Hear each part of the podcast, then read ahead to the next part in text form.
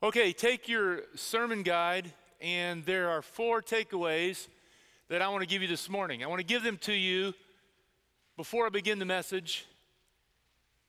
They are the roadmap for today, they are our guide, they are signposts. They will help me remember what I'm talking about. The first thing I want you to write down is measure. We're going to talk about what we measure. Then we're going to talk about our confession, what we confess. Then we're going to talk about the importance of participation. And we're going to round it out with the Spirit. I titled the message this morning, Living in the Spirit. The message comes from Paul's letter to the Galatians. And Paul is talking in this letter about the power of what happens when we bring our best self and our effort before God and then invite the presence and the Spirit of God to join our efforts to produce in us the kind of life that will bring us happiness and please God. A life of living in the Spirit. Pray with me.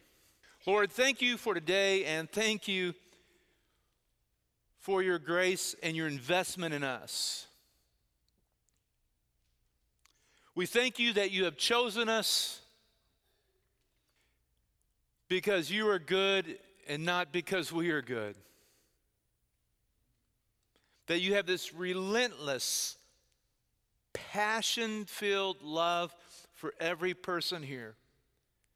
And I pray this morning that these words, these qualities that we'll be talking about this morning, will begin to bloom in each of our lives. May your spirit make this happen in us. In Jesus' name. Amen.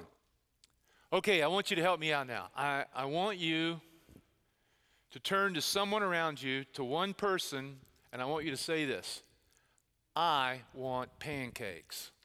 Come on. Okay. All right. Okay.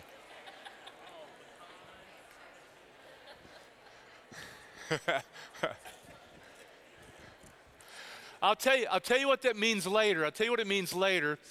But but I'm gonna serve up a plate of pancakes this morning. Everybody's gonna leave here full of pancakes before this service is over. You're gonna get your pancakes this morning. So say it to me, I want pancakes. pancakes. All right. Okay. So the focus of the message this morning is Galatians chapter 5 verse 22. Comment, it's, a, it's a passage of scripture that, that we are just all, most of us are familiar with.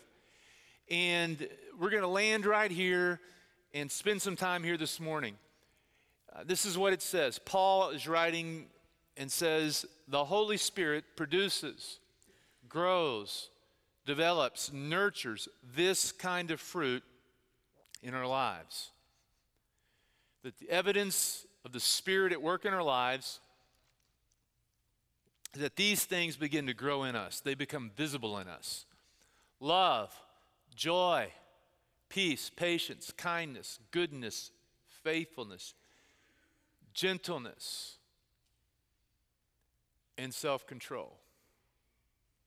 Now, what these, what these nine things are, the, these, these fruits of the Spirit are, they are the attributes, the characteristics the traits of God, what God is like. When, when these traits become visible in our life, then what God is like begins to grow and show up in what we are like. So, as you look at your life, I think about my life, I think about who I am, I think about who you are. How do we know if we're making progress? We look at who God is. We look at the characters, the va- characteristics, the values, the traits of what God is like, and we ask ourselves, are these things becoming more visible in our life? Are they showing up in the way that we treat other people? Are we becoming more lo- loving? Are we becoming more joyful? Are we becoming more kind? Are we becoming more patient? Look at the word self control. Self control is basically exercising control over our desires. It's feeling something, but not always responding to our feelings.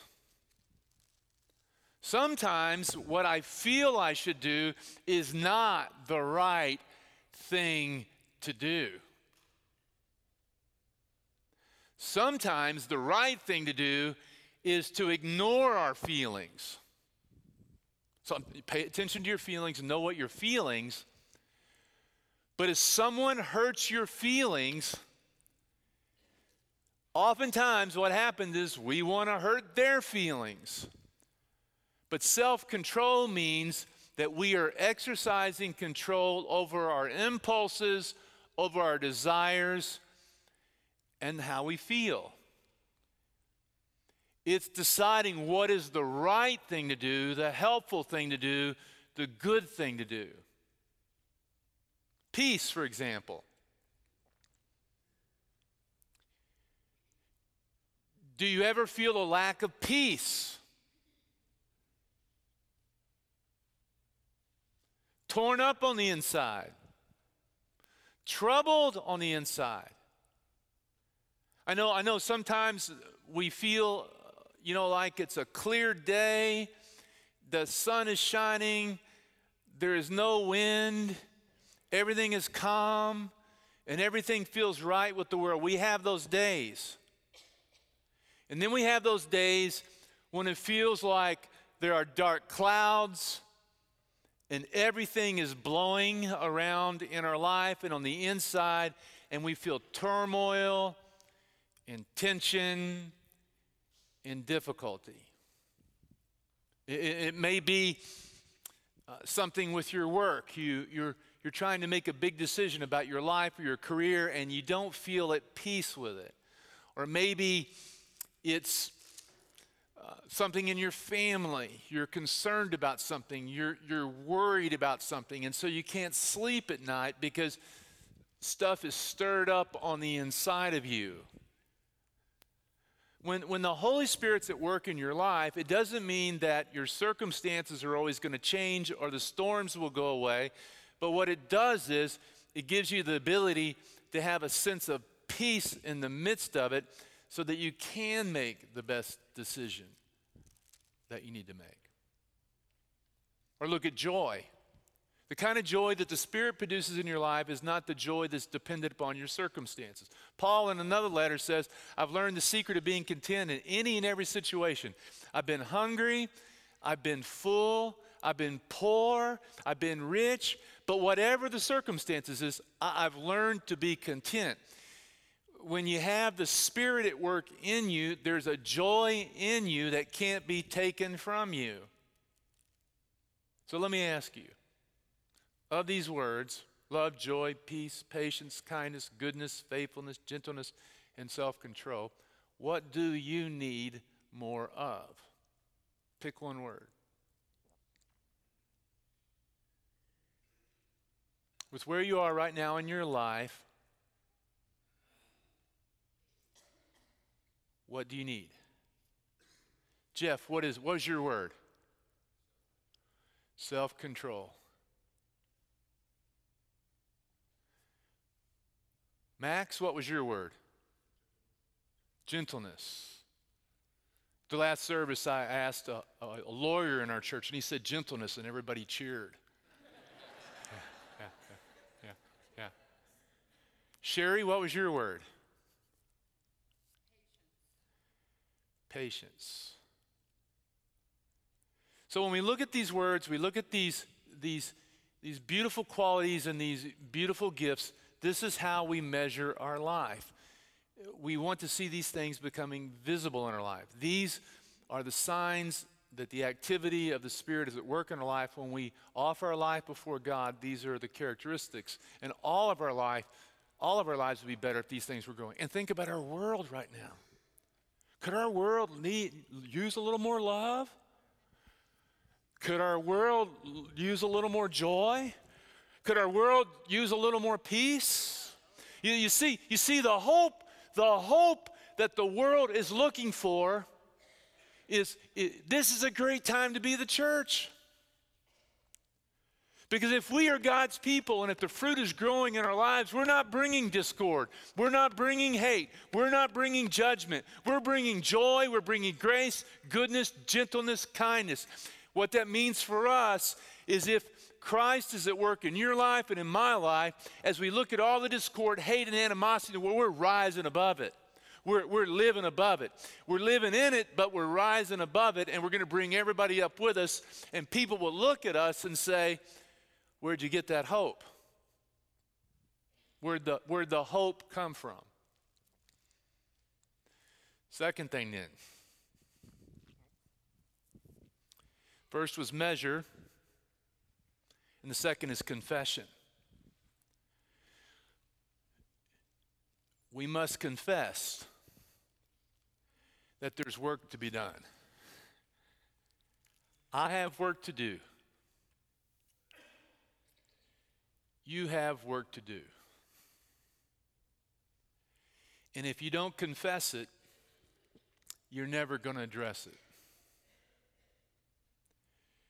You are not who you need to be. I am not who I need to be. We live in a world where no one wants to take accountability for themselves or accept responsibility for themselves. It's so easy to be distracted by what's wrong with another person. The truth is, you can't change someone else. You can only change yourself. We don't need our enemies to confess their sins. Jesus encourages us to confess our sins. If you don't confess it, you can't address it. If you don't know where you're starting out, how will you know where you need to go? So when you read something like this, it, it elevates our thinking, but it also helps us to think about so where am I coming up short? What do I need to do? What do I need to bring before God? And the, the beautiful thing about God is, is that God's grace is big enough that He will not turn you away when you show Him who you are. God loves honesty, God loves transparency. God's grace, love is unconditional. And so when you show up and say, God, you know, I see all these things, but I, I'm, I don't have peace. And gosh, you know, I'm really struggling with patience. Will you help me? You see, I think that your biggest obstacle is probably my biggest obstacle. I mean, I really, I really want these things in my life, but I am really a good liar. I lie to myself all the time. I bet there's a lot of other liars in the room. You see, the biggest obstacle to us making progress in any of these areas is our self deception. Our self deception. We deceive ourselves. You know, the truth is, some of you are better than you think you are. You're better than you think you are. You don't think highly enough of yourself. Some of you are not as good as you think you are. You think too highly of yourself. And some of you are not thinking about anything at all. You're not even the least bit concerned. Woohoo! Whatever goes, man. I'm cool. We're just going through life, having a good time. You're not all concerned. The point is, when it comes to when it comes to your confession, you got to have a point of reference. What's your point of reference? Where's your measure? Here's your measure. You look at who God is, and you look at who Jesus is. Jesus is all these things. And so I ask you, you know, who are you comparing yourself to? Are you accountable to anyone? We, we live in a world where there's nothing's true. Nothing's true. You know, you believe what you believe, I believe what I believe. Everything's going to be great. Do what I want. I'm not, I'm not hurting you, you won't hurt me. Well, that's fine. But at some point, you got to have something that's true. You know, where, where, where are you looking as for your reference point? If you look at the world, what does the world say? The world says that the good life is the life where you work hard and you make good investments and then you retire and then you live a selfish, self absorbed life on some nice vacation spot. The world says that if you're young and good looking and you drive a Buick, you have a happy life. Ask Matthew McConaughey. What's your reference point? You know, if you're, if you're single and you're dating, is your reference point the bachelor? yeah. Sleep with seven or eight people to find out which one has the most chemistry, marry them, and then get divorced? Is that your reference point? You know, this is our reference point. This is truth. Jesus is truth. I am the way, the truth, and the life. That's our, that's our reference point. That helps us eliminate the self deception. I, I remember this guy, this, this guy in the former church. I'd be honest, I didn't like him. I like all of you, but I didn't like him. He, he, he, every time he'd walk in the building, I just would, he was just obstinate, he was difficult, he was stubborn. And finally, I just had enough of it. I mean, he's, he was difficult. And so I decided I'm going to fix him. So I wrote a sermon just for him. He was there. It was great. I'm preaching and I'm thinking, man, I'm just giving it to him. I'm looking around. I'm just giving it to him. I'm giving it to him. Man, I'm just nailing this guy. I'm just crucifying this dude. I know everybody in the room's happy because I'm finally, finally giving it to this guy. You know, and, and he was listening and he looked, he was smiling and it was wonderful. And I thought, man, finally. We're walking out the back door. He's walking out the back door, shakes my hand. I promise you, this is what he said. He goes, That was the best sermon you ever preached. And on the inside, I went, woohoo! And then he said it. There were a lot of people here today who needed to hear that message. Self deception. third, third thing, the third thing then is, is participation. What you need to know is, what you need to know about all this work is, is that God's not looking for perfection, God's looking for participation. God's not looking for the A student who has to who doesn't have to try hard at anything, just shows up and gets the A. God would rather have the C student that works really hard to get the C.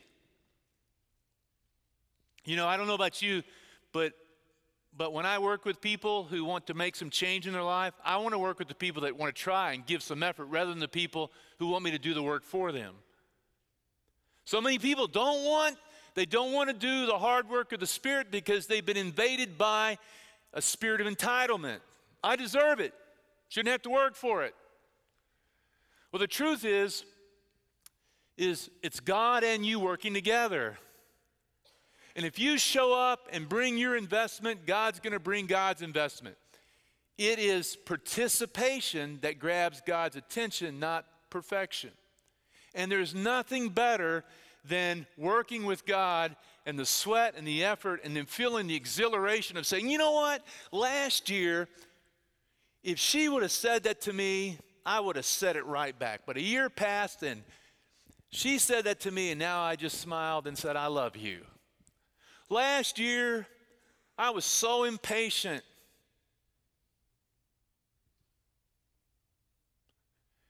This year, I've made some progress. I'm more patient. That's great. So, pancakes. Okay. So, I don't know how to do anything else but preach and run. So, there's a running story, okay? So, so my friend Pat's here this morning. Pat is a running partner. We run together. And every Saturday, I belong with these group of guys, and I'm the oldest, slowest person there, and they're all very fast and nice and kind. We run from Seneca Park to the Falls of Ohio and back. It's a long run. That's about 16, eight out, eight back.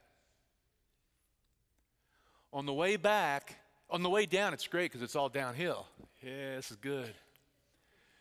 The way back, it's uphill.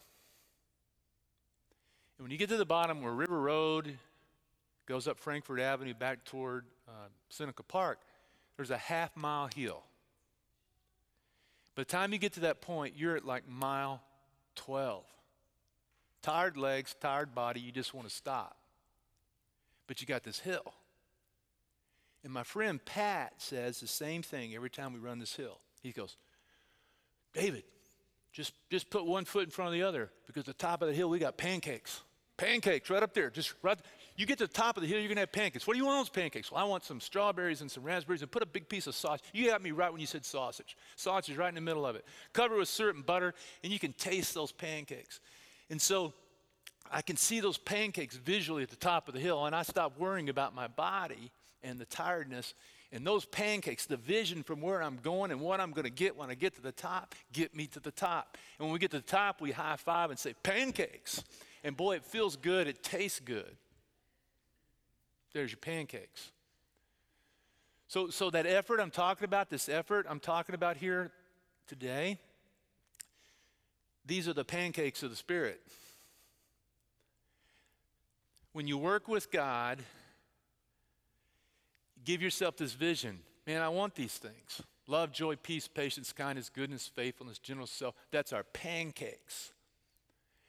And when you see them at the top of whatever hill you're trying to climb, it gives you the motivation to go there. But if you don't know where you're going, how are you going to get there? It just feels like effort. But when you can see the pancakes, you know, you, you get there. This is your motivator. And, and, and, and then this is the last word is the word spirit. I want you to look at this verse. He talks about he talks here about freedom. He says, "Don't use your freedom to just indulge your desires." No. I love you. I've set you free from the law so that you can just let me work in your life. And he says the whole purpose of all this work we're doing is so we can love each other. It's all about love, he says. But if you're always biting and devouring one another, watch out. Beware of destroying one another. That's our world, okay? Biting, devouring, destroying one another. That's our world. Just turn on the news, turn on social media, look at it. Just look at what people are doing to each other. But we decided we're going to be different. This is what he goes on and he says this then. So I say, let the Holy Spirit guide your lives. Then you won't be doing what your sinful nature craves. The sinful nature wants to do the biting and the devouring. Is just the opposite of what the Spirit wants. And this is a beautiful thing. The Spirit gives us the desires that are the opposite. So, so, so that's what happens is you open your life, your heart to God, and it begins to change what you want. You want pancakes.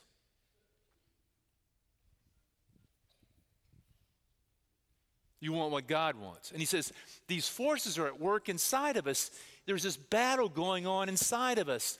And when, when we participate, when we bring ourselves to God, God brings himself to us and begins to work on it in us. And we begin to have momentum. And then he goes on and he says, But when you follow the desires of your impulses and you're not working with God, the results are clear. And he gives us a long list. Pick your poison.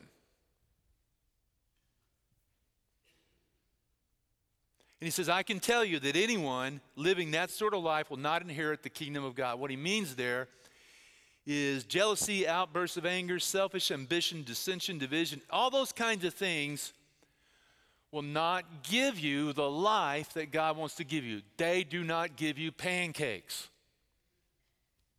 That's not pancakes. It's not fruit. Then he goes on and says this this is how it happens. But the Holy Spirit produces these things in us love, joy, peace, patience, kindness, goodness, faithfulness, gentleness, and self control. And the beautiful thing is, man, that's what our world needs. So as we rise above it, we, we aim high, uh, we start working for the things that God wants to give us, and we join our efforts with God's efforts. What happens is our life gets changed, and then everything gets changed. We're in this world, but we're not of those world. Those who belong to Christ Jesus have nailed the passions and desires of their sinful nature to his cross and crucified them there. What that means is the old life, the old life we want to let go of, we're letting go of it and we're giving it to God and saying, Here it is. It's not working for me anymore. I don't want it anymore. I want pancakes. Come on. I want pancakes. Now, I know you're going to keep pulling them off and taking it back. We lay it down, we pick it up, we lay it down, we pick it up. But over time, we begin to look more and more like Him. And at the end of the letter, you know what He says?